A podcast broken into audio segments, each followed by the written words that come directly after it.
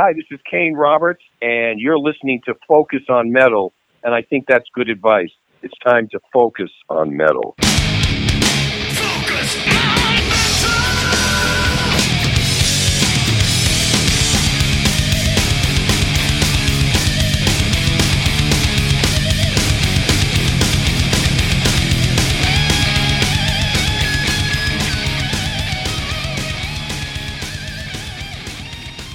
Hey, Metalheads, Scott here, and welcoming you to your weekly dose of Focus on Metal. And two weeks in a row, Richie is back in the studio. I think he was uh, excited about the possibility of uh, finally rolling that Kane Roberts interview that he did. Uh, it's going to be three or four weeks ago now. You heard the record. I have heard parts of it, yes. Polarizing is the word I'd use. It's um, it's very eclectic. Uh huh. Um, I I like it. Uh, it is definitely an album that, that he's done over a long period of time, listening to the styles that are on it. Yeah. Um, it's good to have him back. He's been away for a long time. I didn't realize he was from Massachusetts. Yeah, he's a Massachusetts boy. He said it to me on the phone, and I'm like, oh, yeah. I um, where's he from? I think he's out right from around Nick's area, I believe. Okay. Okay. Yeah. So he was asking me about that, and of course, like I'm not from here, but uh, yeah, we talked a little bit about uh, uh, did he ever play in Ireland and, and all that. So Yeah. But um, I like the record.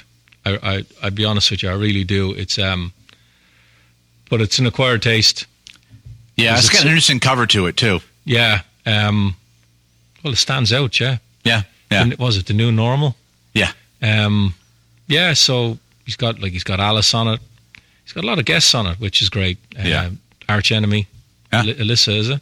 Alissa, yeah. Yeah, she's on it. Uh, I think Kip Winger's on it. I think Ken Mary's on it. Um, Ken's making the rounds these days. yeah, he just I think he did a show a couple of weeks ago with Fifth Angel. His first live show with Fifth Angel, Yeah. uh, somewhere in Germany. Um, and then he's Flotsam. Flotsam. Yep. Uh, that album's fucking killer. It is a Flotsam great album. Yeah. Oh, it's a great record. Uh, so he's doing them. Yeah. Well, these guys need they need to uh, put food on the table. That's it. That's right. They have to. That's right.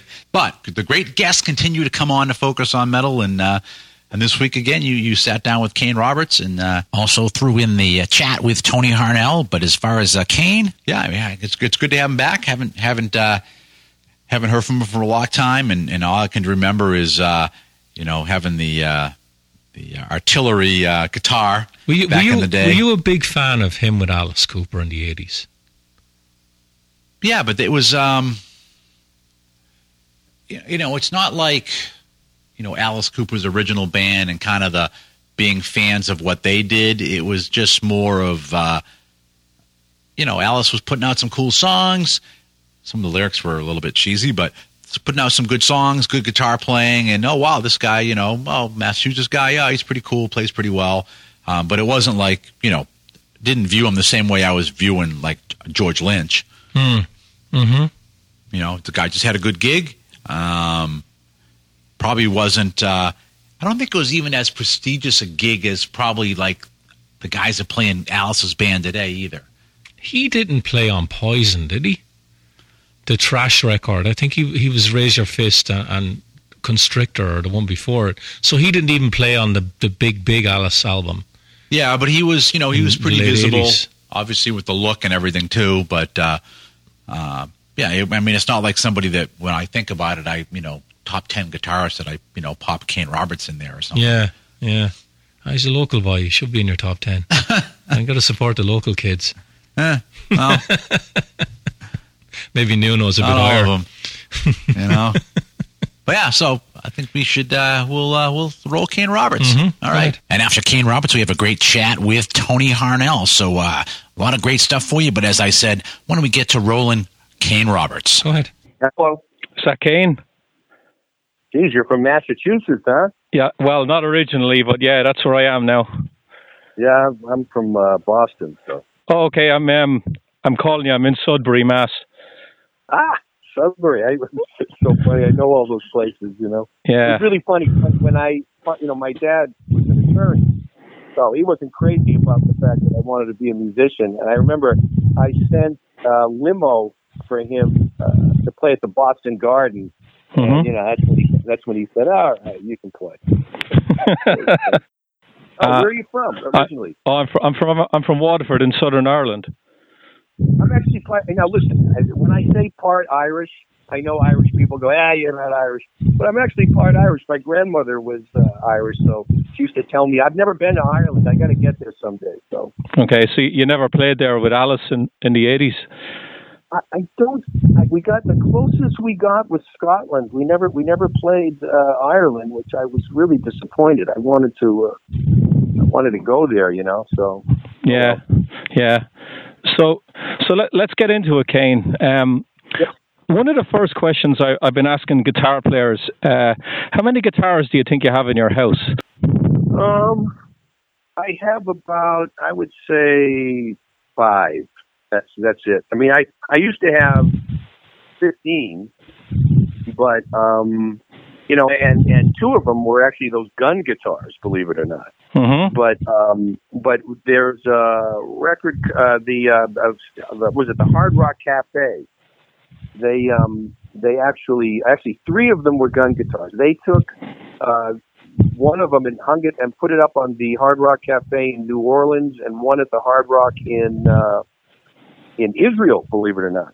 Wow. And then then the other one a, a fan bought for a kind of a ridiculous amount of money. So, but you know what I've done is I've, I've kind of pared things down. You know, I'm I'm very into ESP guitars. I like Schecter guitars for some of the uh, you know drop tuning stuff, and you know I have a, a nice uh, Martin acoustic. So um, I got things pared down pretty good. You know, and it, I I think it's you know I think if I start playing live and doing shows again, I get obsessed with you know buying guitars. You know, I'll walk into a uh, guitar shop in some little town, and I'll see something that catches my eye, and you know I just kind of have to buy it. That sort of a thing.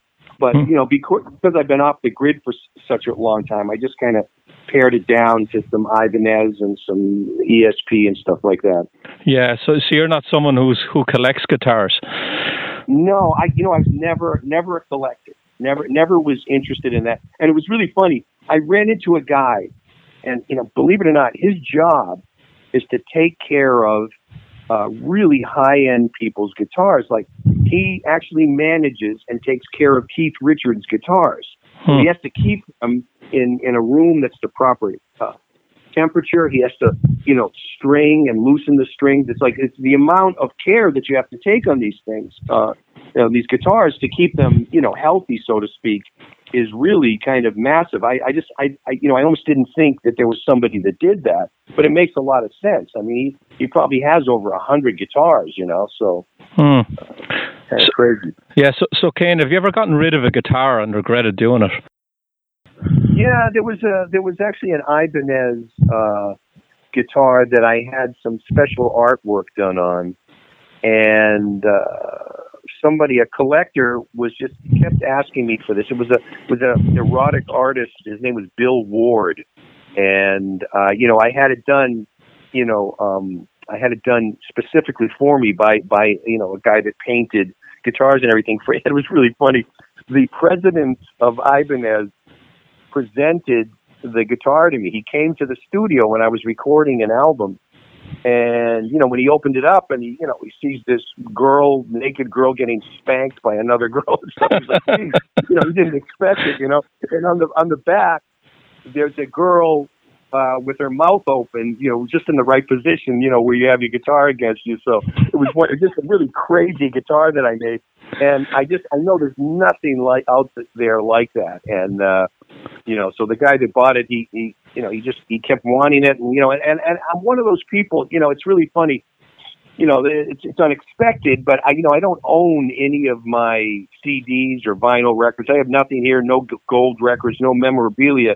I just sort of you know i just sort of move on from stuff. It's always been my uh my nature. If i move away from a place i really don't miss anybody. You know i'm one of those guys. So Mm-hmm. um it kind of explains a little bit So, so let, let's get into the record, Kane. Um, I've lived with it now for a couple of weeks.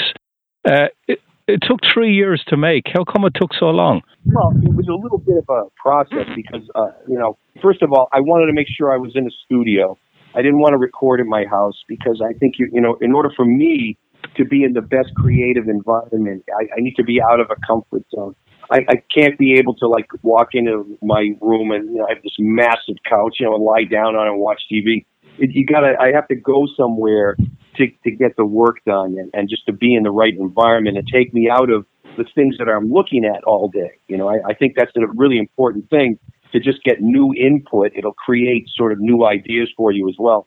And then, you know, of course, as I was singing, I've been, I've been, uh, I've been, I haven't been recording or or playing live. I've been practicing music, of course, saying like I'll never stop doing that.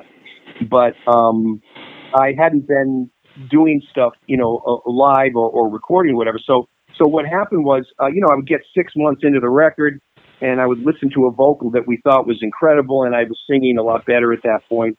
So I had to, you know, re-sing it and make different choices and stuff like that. And the record company was absolutely incredible. You know, two years into it, uh, they said, just make a great record. Now, you know, I'm sure if I was an artist that they really needed my record, you know, it's like, oh, geez, our whole company depends on this guy. You know, they would have pushed me a little bit. So I, you know, but they were really patient and really amazing. You know, Frontiers is is an absolute uh, dream to be uh, a record company to be at. You know, as a creative you know, person, but um, but yeah, it, so it was a matter of you know self discovery and as we moved through it, I'd say, you know, a year into it, we got into a good kind of a zone. And then we just recorded, uh, you know, you can use the record that you hear right now. And we, you know, we decided to, uh, you know, pull in some other writers like Brent Smith from Shinedown and, and Lzzy Hale. And, you know, it, it turned out to be, uh, kind of this uh, dream project for me. So I was lucky to have the time to do it. Yeah. Okay. Would it be fair to say that uh, certain styles of songs, if you group them together, were written in one songwriting session, and then another different type were in, in, in a different session, or were they just all written over time, and that's just they just happened organically? Yeah, you know, we we actually like that's the three years right there. In other words, we were in the laboratory, kind of, uh, you know, creating this stuff. You know, so um, so you know, it, it, it, it's it's all comes the the the the, the, the sort of uh, the evolution of the record happened between me and Alex Track, my co-producer. So he and I were we'd get songs, we'd work on them. Uh, people would send in songs, we would work on them. Uh, the song "Beginning of the End" with Alice and Alissa White-Gluz on it. That was one of those songs I started working with this guy Evan Magnus, and then the three of us were in the studio, just kind of you know, getting the sounds and arranging the song properly. So, you know, and, and Alice wasn't supposed to be on the song, uh, you know, initially. So, so you can see that, you know, once I made that decision to have him in, in there, the, tra- the trajectory of that song changed a little bit and we started moving into a different direction. So what you're seeing there is kind of like, you know, a big script to a movie with different scenes in it. Hmm. You, you must have written way more than 10 songs then. Yeah, no, I, I had a whole bunch of songs that I would ri- I had written over the years that I was uh, I wasn't doing anything. So, but what I ended up doing, uh, to be honest with you, is I never used one of those. What I did use were parts from those different songs. So, and and you know, sometimes uh, even uh, you know we would have a new track down, and I would realize that lyrics or a melody from a from a song that I had written was actually working over these new chords, and it brought sort of you know a better and new life to you know, the melodic structure and the message that I was trying to give. So, you know, it wasn't wasted time writing before. It was just, you know, part of the journey or the pathway, you know, getting to where we are right now. Yeah.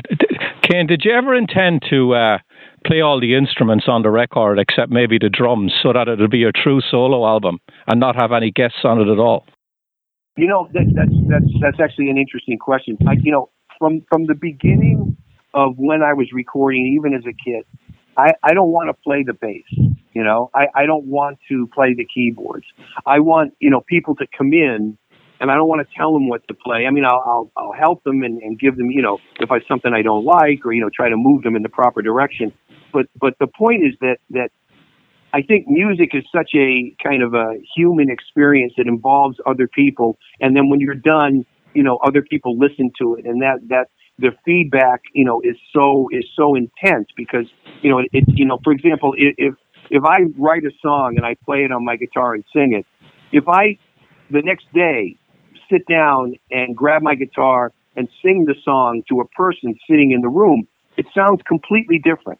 and and it's only because you know it, it's it's it's their energy as well that's that's in the room. So so I sort of um, in a way I I really value that. So other people's influence, whether it's you know Kip Winger or it's the drummer from Baby Metal or you know Alissa singing or Nita playing guitar or whatever, they they add you know their own life and experience to my project, and I think I think that just makes it a lot bigger. I mean, there are artists. I remember there was a guy, uh, Todd Rundgren, that used to record everything, you know, and his record sounded, you know, really, you know, great. So that was that was sort of his way of doing things.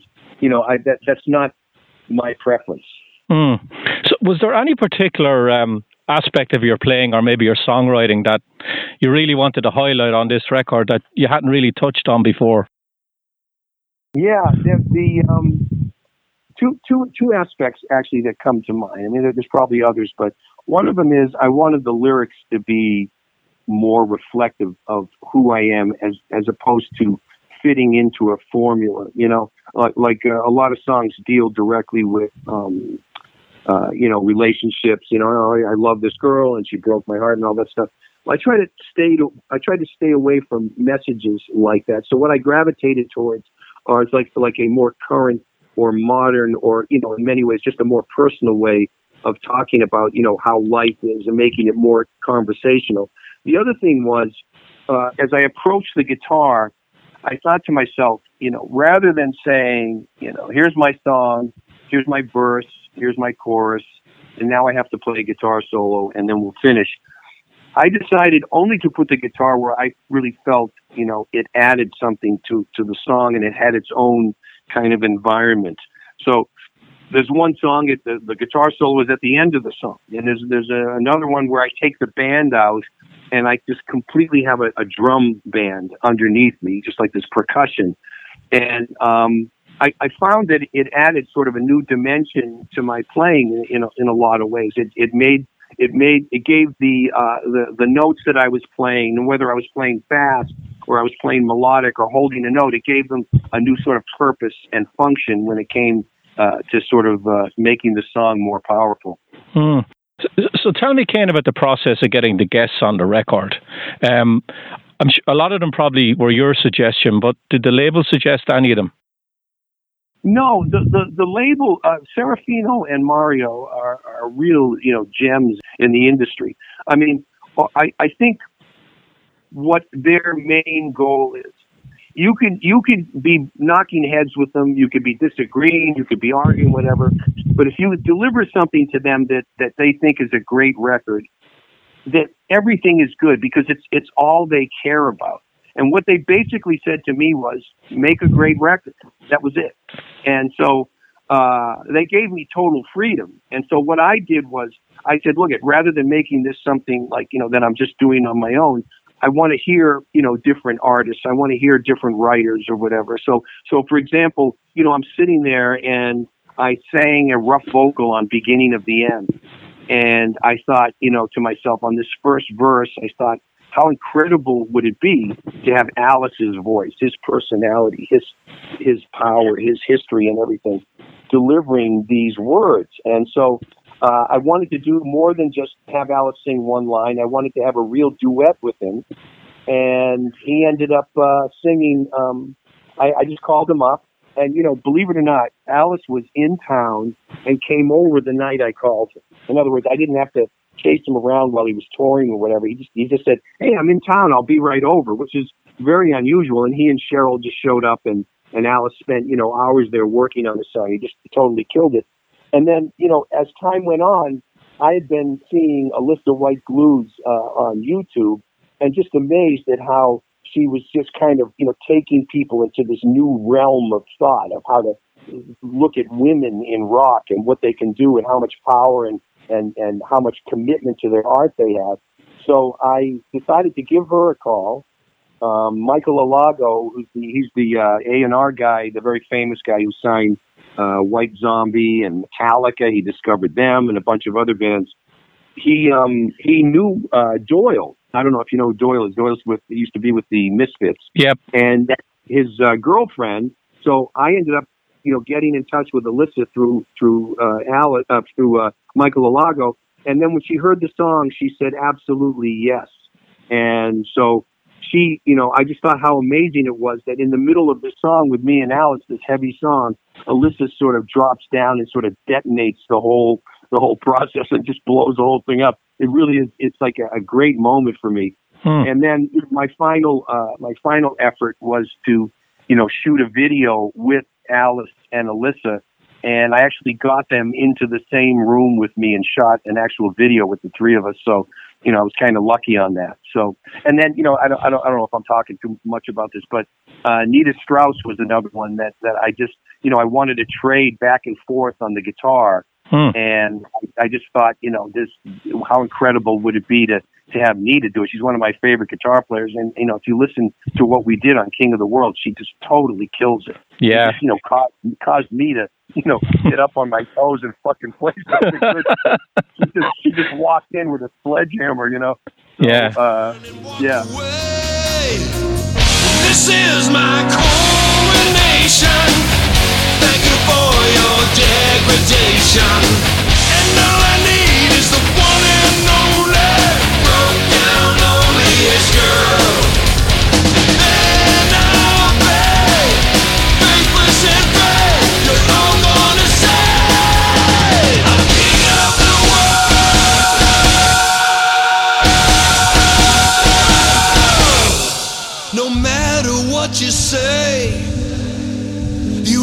Never fade away. No matter how I pray, you never fade away.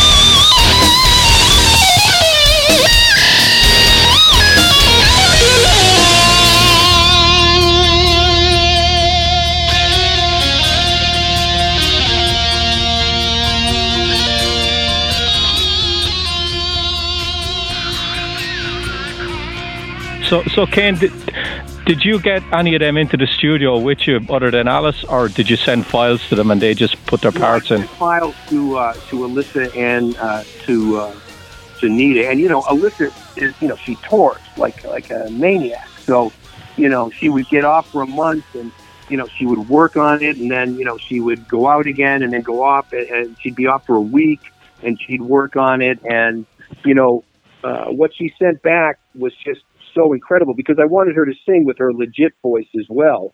Hmm. So she's just such a beautiful, powerful voice. You know, when she sings, uh, you know, like like not growling. Um, so yeah, and it's the same thing on the drums on beginning of the end. I got Baby Metal's drummer uh, Aoyama Hideki, and uh, he's like he's like a, a complete uh, powerful machine on the drums, and uh, he totally killed that as well. You know, and you know the one thing you know Alice would record anything, and he he once said that um, uh, he would come out and recite the encyclopedia with me if I wanted. But but uh, Alissa and you know uh, uh, the rest of them, they wanted to hear the music first, and once they heard it, they they they loved it, and you know it kind of made the whole thing you know like seem that much more substantive or real. Their commitment commit, commitment was real, so mm. great. Yeah. Now you can tell me if I'm way off base here, Kane, but sure. The album to me, it, it the structure of it sounds very much like a Queen record, where it's stylistically it's it's all over the map, but it's it's designed to to be listened to from beginning to end. That you know, I can point to it and say, "There's a rock song here, industrial song here. Here's a piano ballad. Here's an acoustic ballad," but it all flows really, really well. It reminds me of a Queen record.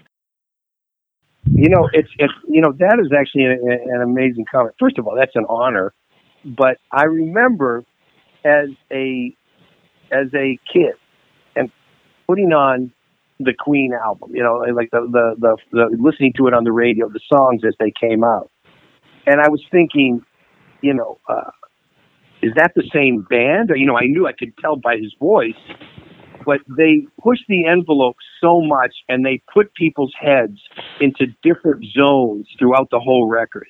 And that was my exact hope with this. And Queen had a great influence on me, you know, creatively, you know, just as, as a, as a kid because I found myself really liking things that I just never thought I would. Just bringing in all these different influences and, and, and, you know, just, you know, you're in the middle of a song and then something completely unexpected happens. And, uh, you know, I'm really glad you noticed that. And I'm, you know, it was a big relief when you said that it had a flow to it because, um, that was truly our intent to, uh, you know, and, and I think one of the ways is if there's a certain energy, if there's a certain attitude, if there's a certain mindset that you have, you can definitely push the envelope in styles and people will still see the sort of thread that runs through the whole project. So, um, yeah, no, that, that, that, first of all, thank you for that compliment. Queen is, is absolutely off the hook amazing. So, hmm. there's one song you haven't touched on, Kane. I just want to ask you about writing it. Is uh, "Who We Are"? I think it's an incredible song. Yeah, I th- that particular song. Um, you'll notice that in the middle of it, instead of a bridge or a guitar solo, I have this young artist. Her name is Kat Franich, Hmm. uh, and she's going. I'm sure she's going to have uh, some uh, a record coming out this year. And what I decided to do with that is, you know, relationships are complex, and sometimes you know things happen in our lives that very few people talk about. In this particular instance, these two people had an incredible week of sex or whatever it was. You know, they suddenly they they felt all the stuff that has to do with love, and then you start to then what they're talking about is you know where do we go from here? You know, that's those are those are the type of thoughts that are are in our heads. You know, should we should we keep moving forward with this? Do we burn it all the all away? If we stay together, will that burn things down? You know, should we just preserve the moment and stuff like that? So I tried to do something a little different message wise. And also, you know, the environment of the song is is a little different with the percussion and the acoustic guitar. And I, you know, I just thought that middle section with that girl really sort of, you know, was a perfect sort of reflection or foil for the rest of the song as well. So thank you for noticing that. That was something we wanted to step into and do something different for a quote unquote sort of ballad kind of acoustic song with with a sort of modern, you know, message to it. Hmm, hmm. So, so, Kane, I just got a couple of questions before before I leave you go. I know you got a busy day ahead. Sure, um, sure.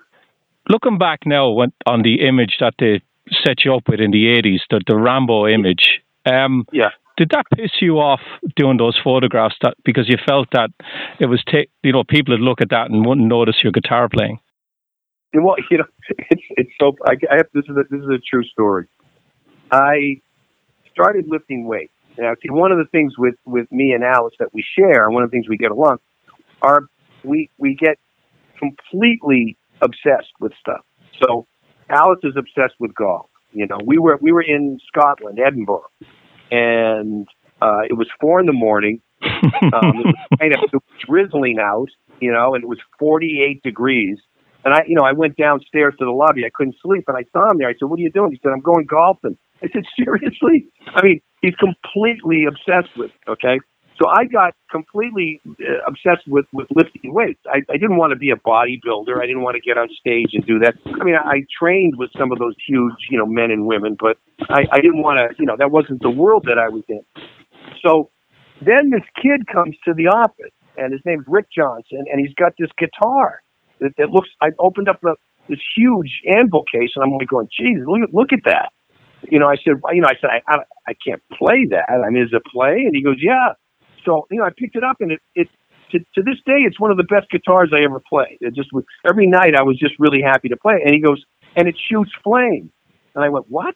We go out to the parking lot, and you know, he goes, here, click that. Now it's active. Pull the trigger, and I was, you know, he shoots this flame and everything. And actually, his first version uh, shot this little rocket up into the sky that exploded, and a little guy floated down with a parachute. And I said, dude, I, I don't want to do that. It's ridiculous. So, so, you know, as time went on, I said, you know what, that might be kind of a, a cool thing because the guitar looks so awesome. And geez, I, I really like to shoot flame out of my guitar. It's it's really cool. So I'm doing the, the tour, the, the first tour, and Creem magazine comes out with an article on the tour and on the first album, and they said totally underrated, you know, very complimentary, great guitar, you know, amazing solos and all this thing uh, with Alice Cooper, Kane Rambo Roberts. And I went, Rambo Roberts? Where the fuck are they getting that? I swear to God, it, it didn't even ring a bell. And I, I went back to my hotel room and I'm looking in the mirror and I go, geez, all I need is like a headband. And it's like unbelievable. So uh, I said, how did I not know this? And then it just turned into like, you know, Rambo, you know, and I still hear it, the Rambo of rock. And I was talking to Rudy Sarzo. We were on a plane together and I swear to God, we were, we were just in tears laughing about, you know, the whole Rambo thing. And I started calling him Rudy Rambo Sarzo. I didn't, didn't quite fit, but you know, so I mean, I, I'm not kidding you. It was, it was not like, okay, we're going to make you look like Stallone. I was so clueless. I didn't even know I looked like the guy. You know, it's just funny. Yeah, yeah. So, so final question, Kane. How did Yeah. you how did you end up writing "Take It Off" with Paul Stanley for the Revenge record? Uh, Bob Ezrin gave me a call, and he said, he said, uh, you know, we're writing. You know, you want to come out and write with me and Paul? And I said, you know, sure. And you know, I'm a fanboy too. You know, I I, I think Paul, you know, has one of the best rock vocals. Uh, vocal. He's one of the best rock vocalists in history. So. You know, I went there and, you know, the guy was all about the work. I went up there two or three times. Um, you know, really cool guy. We, you know, he actually called me up, you know, and said, "Hey, you want to go see a movie?" I saw Bill and Ted's uh, Adventure with, uh, uh, you know, uh, with uh, with Paul Stanley. I was going, "Hey, go to a movie with Paul Stanley." I thought it was really cool. but, but you know, truthfully, when I when I I didn't really listen. I you know I went to the studio and and hung out with them and and Gene, you know, great guys, and Bruce Kulick at the time, who, who just you know totally killed that song. And then I really didn't pay attention. And then one day, years later, I, I was at YouTube, looking at YouTube, and I put on this video that had all these strippers, and it was it was Take It Off. And you know, I saw Paul, you know, recently, and I said, dude, I I can't believe you're singing on that, you know. And he said he said it was a great time for singing for me, you know, like the the vocals on that. That was truly kind of an honor. But that was uh, Bob Ezrin kind of uh, pulling me into that. Uh, you know, massively cool opportunity. And they're, you know, business wise and personality wise, those, those guys were all, you know, spot on, really good. Yeah. So, so Kane, what part of that song is yours? Uh, just the word take. No, I'm kidding. No, the, no, no. But we, what we did was, I walked in with that guitar riff, and that was the first thing I played, and he loved it. You know, da da da da da, da da da da. You know that that whole thing. So. Mhm. um, and then and then you know we there there are different parts of it. You know the, what they did was they um, the transitional parts like some guitar you know arpeggiated guitar parts and you know moving from back and forth and then the solo section you know that's all you know band stuff.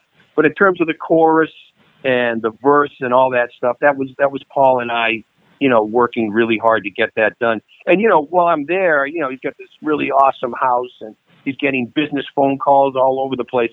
I mean, the guy is completely about the work. Hmm. He's from New York, so he's kind of a wise ass, but I am too. So that's one of the reasons we got along. Yeah. All right, Kane. Well, it's been a pleasure talking to you. And uh, the album's brilliant, by the way. I really mean that. Oh, geez, thank you so much. That means a lot to me. And, And- you know, I'm I'm really appreciate you know the exposure and stuff. I mean, I, I don't know if I already said this to you, but you know, I haven't I haven't been doing interviews for a while, so it's very new to me, and I'm excited and honored that you guys you know taking the time to to talk to me and spreading the word a little bit. And you know, thank you for the compliment. No problem. Well, have a good rest of the day. All right, All you. Take care.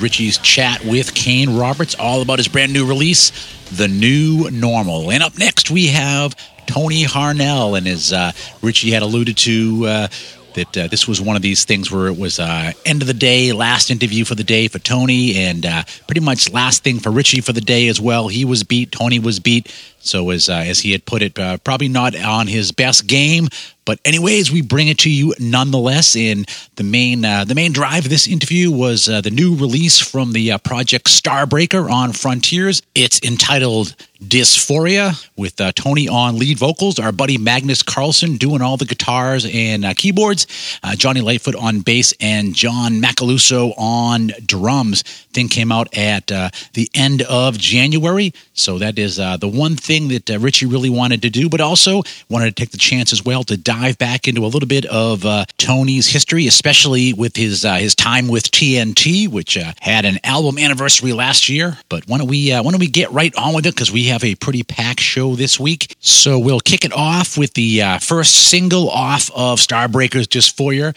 It's called Pure Evil. And from there, we'll go right into Richie's chat with Tony Harnell.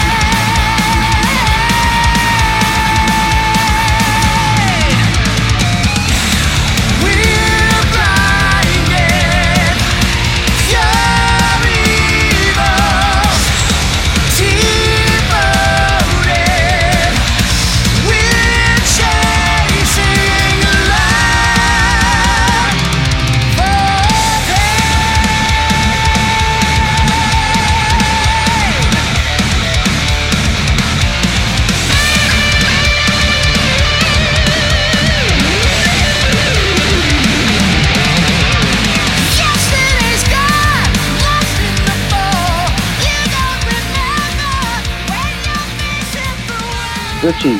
Hey Tony, how you doing? Good. How are you? I'm very good. So, where are you? You in New York? I'm in Nashville now. Oh, Nashville. Oh, so you're further south. yeah, south and, and a little bit west. Yeah. Yeah. So you've had a a long day of interviews, I believe. I have indeed. Um. Oh man, I'm sure you're fried. yeah, a little bit, a little bit. You're the last one, so I know, I know. I, I, I want to do something a little bit differently with this one. Um, I'll talk about the Starbreaker record, of course, but if you don't mind spending a few minutes in the end talking about Intuition, it's 30 years old next month. Okay. If you don't mind, next month. Okay, yeah, sure. Yeah, if you can believe that. Okay. huh. Yeah. So how far outside your comfort zone do you think doing the Starbreaker stuff is now for you? I'm not really sure what you mean. uh, uh, can what do you what do you mean vocally or musically or yeah more music more musically than anything else. Um, I know you've done a few records now, but like okay, another way I, I could put it to you is um, is this was the Skid Row stuff more outside your comfort zone of doing Starbreaker? Oh yeah, but but if unless you're a singer or a musician, which I don't know if you are, you may not understand why. Okay, I'm not a mus- I'm, I'm, I'm not a musician, Tony.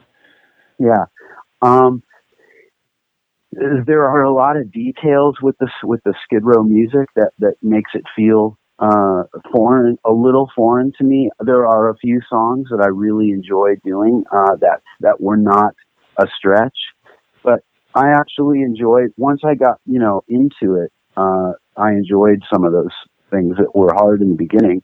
Um, not always because of the range of the notes or sometimes it was just that the keys were a little strange or um, for me or uh, and that's not to mean they're too low or too high or just strange.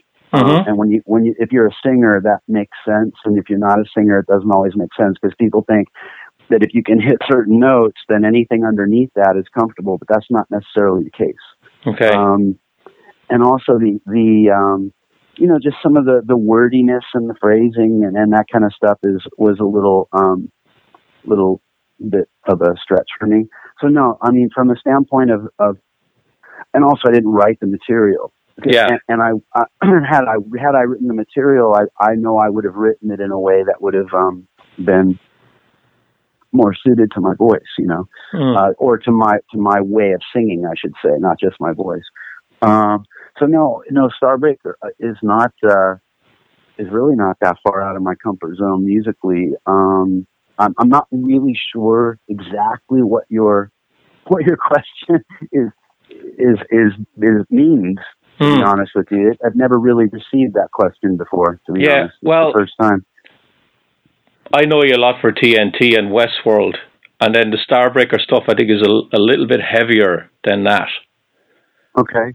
So but you know, if you listen to it, I think the singing is not that different. I mean, uh, I think that um, the phrasing that I write that I write tend to tend to use, uh, which obviously isn't the same every time, but I think my basic writing style, melodically, uh, my phrasing, vocally, uh, which is part of my writing as well, I think is could be you know could be dropped into uh, you know various situations. Obviously, because of the music and and working with Magnus, I adjust myself to that. Mhm. But um, um, I think the only thing that I probably would not necessarily. Um, I mean, I don't know. I, I kind of like to. I like to try anything, and even if it's just one song, try to do something crazy, like Pure Evil, for example, which is I haven't really done anything on a record like that in many, many years. Um, so, so I found that to be kind of fun and challenging, and uh, I kind of, you know, wanted to wanted to prove something and rise to the occasion a little bit on something like that. But um, I found most of the record to be to be quite natural, to be honest. Um, you know, I don't see myself, but but then again, I don't really see myself as a as a one dimensional kind of singer or writer. So um, maybe other people do, and so maybe that's why I don't see it as being all that difficult Hmm. uh, or much of a stretch. You know. Yeah. So Tony, how how do you think your voice has changed over the years? Because I can't discern any change at all, but I'm I'm sure you you probably have. Oh no, it's changed, and and a couple of factors, probably natural aging, and um, and after I had my my thyroid surgery in 2009, there was definitely um, a bit of a change there as well. But again, I th- I think age is probably a bigger factor for me, perhaps than uh, than even the uh, you know the thyroid surgery. Um, but uh, well, I don't know. It's probably a richer tone that I have now. I think I, and honestly, I think I, as much as I hate to say this, I think I like it uh, better now. Um, I may, I may not be able to, uh, to to hit some of the higher things as freely as I once could, um, but I, but I'm uh, liking the way I sound on recordings more. I think now it's richer and maybe a little more interesting than when I was younger. Hmm. It's interesting you say that because I've interviewed Michael Sweet from Stryper, who I'm sure you know, and um, he he said the same thing that his voice has gone down a little bit, but he's he's more happy with his voice now than he was back in the day. Yeah, yeah, I would say then I, I, I second that. Uh, and Michael is a good friend, and you know, um, I'm not sure it, it would be right. It probably isn't right to say we're similar, but I mean, a lot of people might say that you know, obviously our genres are somewhat similar. So, um, but yeah, that tends to happen. And I actually have other singers I admire that I feel that way about and I think Michael would be one of them. Uh, you know, Mm-hmm. and there have been some some really some some amazing singers that I think their voices uh, grew in many ways as they got older. I think Chris Cornell's voice is a good example of a. He always had a great voice, no doubt, but I think um, his voice was so rich and full in the end. Uh, the last 10, 15 years of his uh, career, um, you know, it was uh, definitely um, just better. You know. Yeah. So, so, Tony, have you changed your way you, you warm up your voice now over the years, as it's got as it's changed? Um, I, tr- I actually try not to. In fact, when I try to stick to my normal routine, it tends to go better for me uh, than when I uh, than when I try to do make some sort of adjustments. But you know, I have made some adjustments, but uh, they're they're you know relatively minor. Hmm. I try to try to keep to the same routine, and it tends to help and and keep me in good shape. Yeah, and are you someone who utilised uh, a, a vocal coach over the years at all, or, or have you not done that for a while? Yeah, I, I have, uh, and I've used the same warm ups that I've used for years from the same teacher that I've had. And if I had access to him, I would probably go to him more often. But he's in New York, and I'm here now. Mm-hmm. Um, haven't been to him in a few years, but uh, he always got my voice in tip top shape. That's for sure. Yeah. And, and now, when you go in to record your vocals for, just say for this album, um, Mhm. are you very confident now when you go in, or do you need someone as a soundboard to say, no, I think you should maybe try this, or are you okay on your own doing it now? Well, so far so good. I think I'm a pretty good critic. I'm I'm pretty hypercritical of myself, and I try not to second guess. I try to trust my instincts, and um, there really hasn't been any uh, pushback from from Magnus on uh, anything that I did on this record. Um, so I feel pretty confident uh, in my choices, uh, and and you know, producing myself, which is an interesting thing to do. It's definitely unusual uh, to produce oneself and engineer and be the creative, you know, pay, pay enough attention to being a singer, you know. So Mhm. doing those things simultaneously is, is weird. Hmm. No doubt about it. Um, it's a little unnatural, but it's, uh, but it works. I've gotten pretty good at it. hmm. It, is that why maybe you like to work slowly so you can walk away for a while and then come back and, and listen to it with like a fresh set of ears?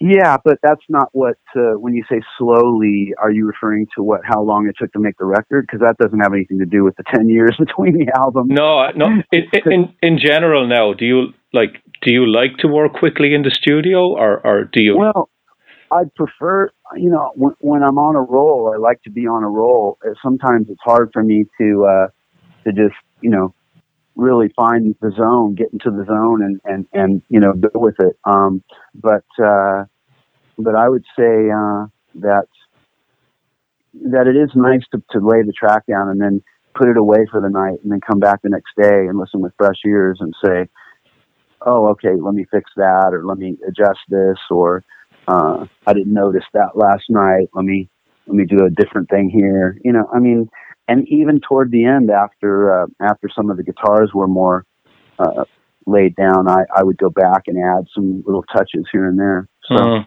I've I've had a lot of musicians tell me that in a lot of ways they prefer the way you record stuff now because when you're in the studio, you were on a deadline, you had to rush things, and now you can yeah, walk away a little bit and come back, like you just said. yeah. Although there is something to be said for the uh, immediate, um, you know, thing that happens when you have a producer and you're you're recording the old-fashioned traditional way. There is something to be said for that too. Um, so, you know, I don't know if there's a there's benefits to both, and I think the way that we're recording now with uh, the technology um, and having to do it for so cheap, um, having the ability to have more time with it is is needed. You know, Mhm. you need that because often you are working alone, so you need that extra time. Hmm. This album, did Frontiers approach you and Magnus to do it, or were you and Magnus already talking about it, and then you contacted Frontiers? I I I don't remember to be honest with you. I, I, I'm not sure how it came about. I I think it was on the, in the back of our minds, you know, that we would maybe do another one. So I think it just was a, a natural thing that came about. Yeah. And uh, did did you want to try anything different on this record that was than the than the other two? Um, I mean, we sort of talk about it like we do with every album beforehand. We did we did speak about it a little bit, but um, I, I don't remember what what we said. I just know that I'm happy with the result. Uh, with the Mhm. final result, I think. I think, but even as we were making the record, we were talking about maybe we should have a song like you know that sounds like this or sounds like that. Um, so even even after the initial start of this, and we got a few songs into it, we were discussing what we might do along the way with the sound and with songs and so forth. So Hmm. So, so is Magnus sending you uh, an instrumental track of the song, and you're putting the vocals on it, or is it just like a riff? Or, it's not that simple. It's not that it's not quite that simple as putting the vocals on it. It's it's getting an instrumental track, yeah, and um, but it's a pretty intricately well done instrumental track that he's put a lot of effort into in terms of the you know the layout of it. Now he always has melodies in mind. Well, mostly uh, I think he's always had melodies in mind, but I ask him to send me just the music first without his melodies because I like to put my own spin on what I hear and my own phrasing. Mm-hmm. And sometimes, sometimes I may use all of his melody or part of his melody. Uh, it just depends on the song and what I think about it. There have been times where I sort of am not as inspired, and he has a melody, so I go ahead and say, okay, well, if you believe in the song, maybe I'm not hearing it yet, and then I go ahead and sing it the way he sees it, and and write my lyrics as I always do, and. uh and then after it's done, I, I step back and can say, okay, you know, I can see his vision, and and it, it, it came out really well. Um, but I tend that's rare. Tend, what I tend to do is if I'm not inspired by it, I tend to either skip the track and and ask him for more tracks, or uh, yeah, Hmm. or, or you know, on those rare. But most of these, I just kind of went through them each day, and I just put one up and and go for it. Yeah. Um, and it's a lot that goes into it, though. Uh, sometimes I edit the music a little bit, um, but often what I'm doing is I'm I'm creating uh, a story, both melodically and lyrically. You know, uh, as a singer, I'm painting a picture. I'm creating a story. I have to lay something on top of this that is the, the I want the songs to sound like the music was written for the vocal, not the other way around. Mhm. So that's always that's always my goal is uh is weaving melodies around these chord progressions that are always really great. Uh, and coming up with things that are a little unusual, maybe at times, uh, not expected as much as possible, but but that fit beautifully and that uh, tell a story. Uh, and again, you know, melodies tell stories as much as lyrics do. So I like to try to do both if I can Hmm. and um, and have them match um, and and build as they go along, and one thing leads to another really easily and really nicely. I don't like to fill it up with lots of you know vocals. I like space. You know, um, I can't stand when I hear hard rock songs where it just goes vocal, vocal, vocal, vocal, and there's no br- breath anywhere for the listener to take a second and uh, Hmm. you know Mhm. enjoy the music because Magnus writes some really nice and plays really nice stuff underneath it. So it's nice. It's nice to let the music come out a little bit and let the vocal breathe, you know, and the phrasing and so forth. It's all very important. Yeah, well, I, I'm a sucker for that sort of guitar sound. I, like, I'm a huge Primal Fear fan, and I love that clean tone that Magnus gets on the guitar. It's amazing. Yeah, yeah. So, so one of the things I was going to ask you, and you, you kind of alluded to it there, Tony. I he doesn't just send you the nine songs that ended up on the record with the, the Judas Priest cover. He'll send you more tracks than that, and you'll you'll go through them saying, "I like this one and I don't like that one." Um, sort of. I mean, the way the way usually it is, is I think in his mind he's probably hoping that everything he sends me will be the record, but um, but inevitably uh, I will, you know, uh, reject things. Uh, not reject. I'm sure he'll use them for something else and they'll be great. Um, Mhm. they just, for whatever reason, they didn't inspire me in that moment, or I didn't feel it, or there was something about it I, I didn't necessarily love. Um, and uh, we ended up changing some things too. We had some, some things where I really loved the verse part, but I didn't really like the intro or some other things. And so we took a couple of things, and there was just the verse part that we liked, and we built a whole new song around that. Mhm. And that's actually what we did with uh, with Wild Butterflies, which is one of the one of my favorite songs, and it's going to be the next single that comes out. Is uh, is the verse ended up being the shining kind of part of the song, and we just sort of uh, did a whole new thing around uh, around that. Hmm. W- was that the hardest song to write for the record? No, I wouldn't say. Well, I'm trying to remember. It's been so hard to. It's so hard sometimes to remember details. Uh, I don't remember if it was the hardest, but it certainly might have had a little more time put into it till it fell together. Because when that the the verse that I came up with um, melodically and lyrically, we both agreed was really strong, and we wanted. Uh, I, I, I pushed and and he agreed that the rest of the song should be. I think we were struggling with that one, if I remember correctly, and Mhm. then he finally he finally said, "Well, let's let's let's do let's keep that verse and write a whole write new things around for the rest of it." So we did that, and I think uh, together we uh, were able to um, to finish it and come up with the final result, which I think is a great co- a great example of what our collaboration can do together Hmm. and we to push each other uh, to go places that the original version wasn't going. Hmm. You know, Yeah.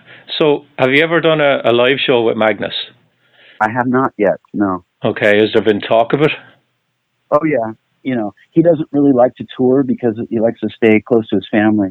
But uh, but certainly uh, uh, with three albums, I think uh, playing some some short tours in certain countries, certain territories, uh, and maybe festivals would be uh, very possible to do. Hmm. Probable, maybe even. Yeah, I know they've got that festival in Milan that Frontiers do. That might be one that that's an option. Well, we were offered that one, but we didn't. Uh, logistically, it, it wasn't right for us to do at that time. So, but um, could be possible down the road Hmm. for sure. Yeah. So, Tony, do you, can we just spend a few minutes talking about intuition? Okay. Yeah. So, um, when you did Tell No Tales, did the label see that as a success? I think they did in many ways. Not not the success they wanted. Well, it depends what country you're talking. In Norway, it was a it was about as big as an album can get. You know, it was uh, six weeks at number one. Uh, well, alternating at number one between. Uh, I think for over six week period, we were bouncing up and down from number one to number two um, with uh, Michael Jackson's "Bad." Uh, we we were dancing back and forth between that out with that album actually. Uh, and the single 10,000 Lovers was also number one for quite a long time over there. And we broke, uh, you know, all sorts of records sales wise. And we won a Grammy over there for a rock album of the year. Mhm. So had we had that kind of success, you know, in the U.S., obviously life would be a lot different right now. But, um, but so, yeah, so from the standpoint of the, of, of that country, you couldn't really do better than that. Um, and, uh, but I think we did pretty well over in the, in the states as well. Uh, but we needed to do much better. You know, we really needed a, a slam dunk home run, and we were we were. I think everybody was hoping that Intuition would be that, and and ironically, Intuition was that in Japan. Okay. So, but um, go ahead. I'll let you ask. Yeah. So, so Tony, did did the label push a big name producer with you guys, and did they push outside songwriters on you for the follow up?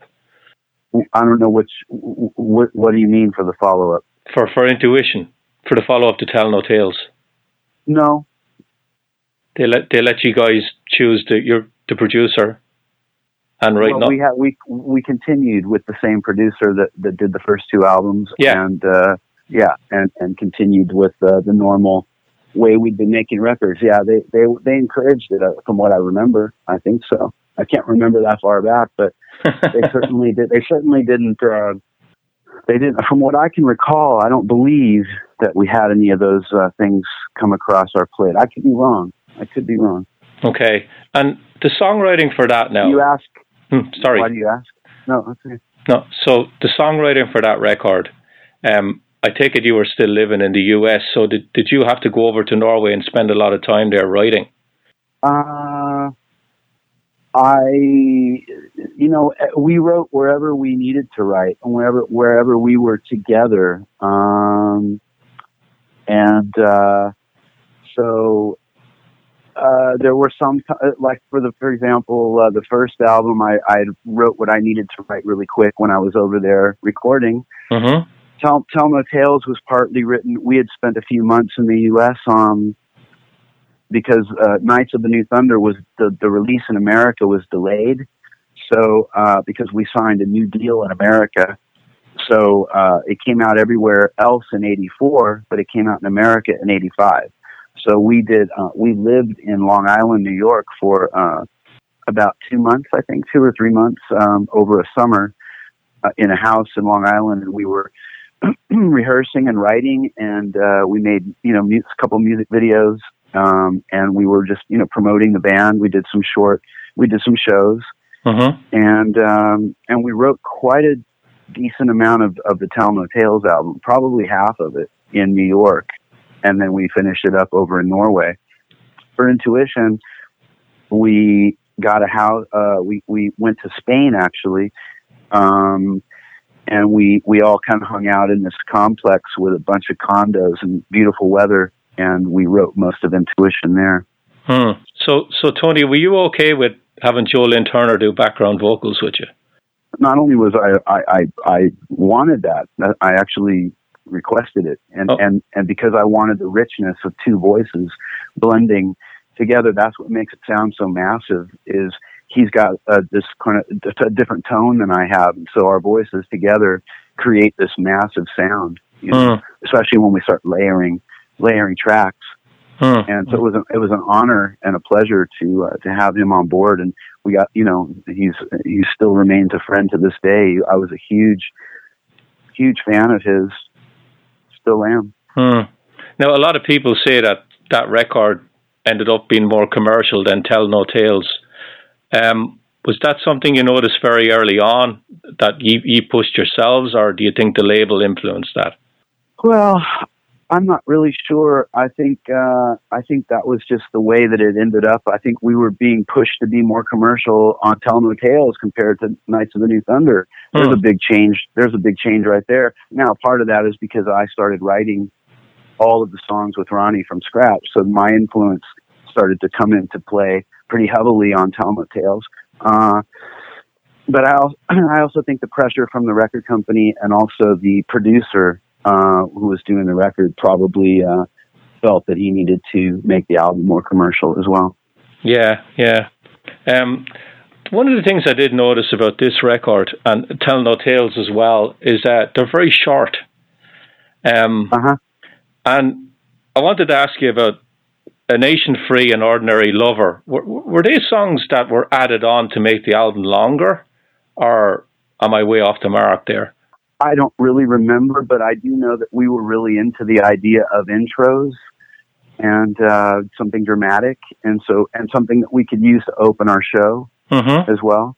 So that was always an idea that we we liked the idea of big intros, you know, something dramatic, and uh, um, and as for your other other the other song and your other question, I, I don't really recall. You know, I do know that TNT is one of those bands that does not have a lot of extra tracks laying around. So we pretty much felt that you know whatever was good enough for the record, uh, whatever we you know decided to finish, we probably wrote other ideas that are hanging around someplace. Whatever whatever we decided to finish, Mm-hmm. uh, except for there's a couple of exceptions, um, not many. Okay. So One of the things I remember reading in magazines about you guys back then was, and it, I think it was a blessing to you guys, but in a way it might have been a curse in the end. You didn't sound American. You had your own unique sound. You had you were from America as a singer, but the instrumentation didn't sound like the, a lot of the hard rock stuff that was out in in the U.S. in the eighties. Uh-huh. Well, it worked. It worked for the Scorpions. I think. Uh, you know, I think for us, um, who knows? You know, uh, could it have been? Uh, it could have been anything. It could have been. It could have just been the fact that had the record company decided that. I mean, let's. Anyone who's a TNT fan knows that we do a lot of ballads. We always did. We always had like at least one, if not two, ballads on every album. Mhm. Uh, Tell No Tales had two ballads. Uh, Intuition had two ballads. Um, so we were a ba- ballad type band, uh, even going forward, the albums that came after that, uh, you know, uh, Transistor, Firefly, uh, you know, My Religion, um, Mhm. and all the way to the sun. We always had ballads, and I think uh, where the first the first thing that probably not to go back and try to change history, but I think the moment, the one decision that I think would have changed all of our lives is uh, while Tell No Tales was a hot record in the U.S. I think um, there was a short window when we had momentum, and I think making a video for Northern Lights, for example, Yeah. probably would have probably would have been the home run that we needed to push the record up up into gold status. Hmm. And because we were we were about halfway there with sales, and uh, I think had they not said go back and make another album before that album had been done in doing what it was going to do, I think uh, I think that might have been what we you know what changed everything. Hmm. So, so So I don't I don't I don't I mean we can start analyzing like you're trying to do, but Yeah. I don't think that's um I don't know if that's really valid because I can go back and think of records where they just happened to put out the right you know the right song at the right moment and yeah, I really do think that TNT's best songs never saw the light of day hmm. other out, outside of the hardcore fans. Yeah. I, I was going to ask you on intuition. I, um, tonight I'm falling, and, I- and I think the title track were released as singles. Did you obviously wanted something else off the record as a single? Then maybe end of the line. Perhaps, yeah. So, so do, you, Okay. do, do you want to give out all the social media sites where people can get in touch with you? Um, yeah, I would say uh, definitely. You know, my Instagram page, Tony Harnell, simple, and um, same with uh, same with Twitter and uh, Facebook is Tony Harnell official. Okay. And I'm I'm probably most active on uh, Instagram these days. So please come by there and follow me there. And uh, I do all my updates instantly there in uh, on Instagram. So there's that. And um, yeah, you know, I'd love to see everybody there, and I want to thank everybody for their love and support all these years. All right, Tony. Well, it's been a pleasure talking to you, and um, thank you very much. we'll promote the album as best we can on the show. Uh, it's excellent, by the way. It really is good. I love it. Thank you very much, Richie. Appreciate it. All right, Tony. Have a have a good rest of the night. You too. Okay. Thank you. Bye. Bye bye.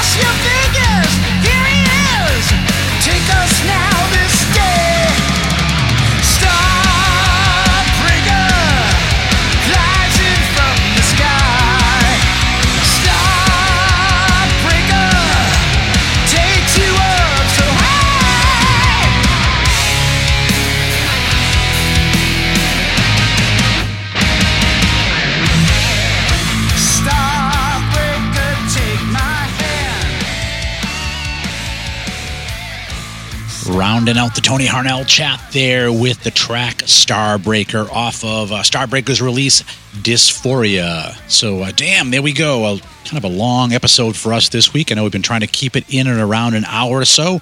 Ran uh, quite a bit longer this week, and I kind of apologize for that. But we've got so much audio. We're trying to get a lot of this stuff out for the artist in a timely fashion so we can get the promotion synced at least somewhat close to when the albums come out. So that's why uh, decision this week to managed to get uh, both Kane Roberts and Tony Harnell all in in one episode. And uh, yeah, actually, Richie and I cut quite a bit more audio for this show, but in order to really make this thing not be two hours long, and I kid you not, that's about what it would have been. Uh, kind of cut it all down, edited it, and managed to get us in here at under an hour and a half. So, again, thanks for bearing with us this week as we have a, a long interview, but lots of good stuff, lots of good music. And uh, goes without saying, but I'm going to say it anyways. Go out and pick yourself up your own copy of Kane Roberts' The New Normal, as well as Starbreaker's Dysphoria. But as far as this week, that's it. There ain't no more. Stick a fork in it. This puppy is done. So for Richie, myself, and everybody else here at Focus on Metal, have yourselves a great metal week. And until we talk to you again next week, remember. Focus on metal. Everything else is insignificant. You're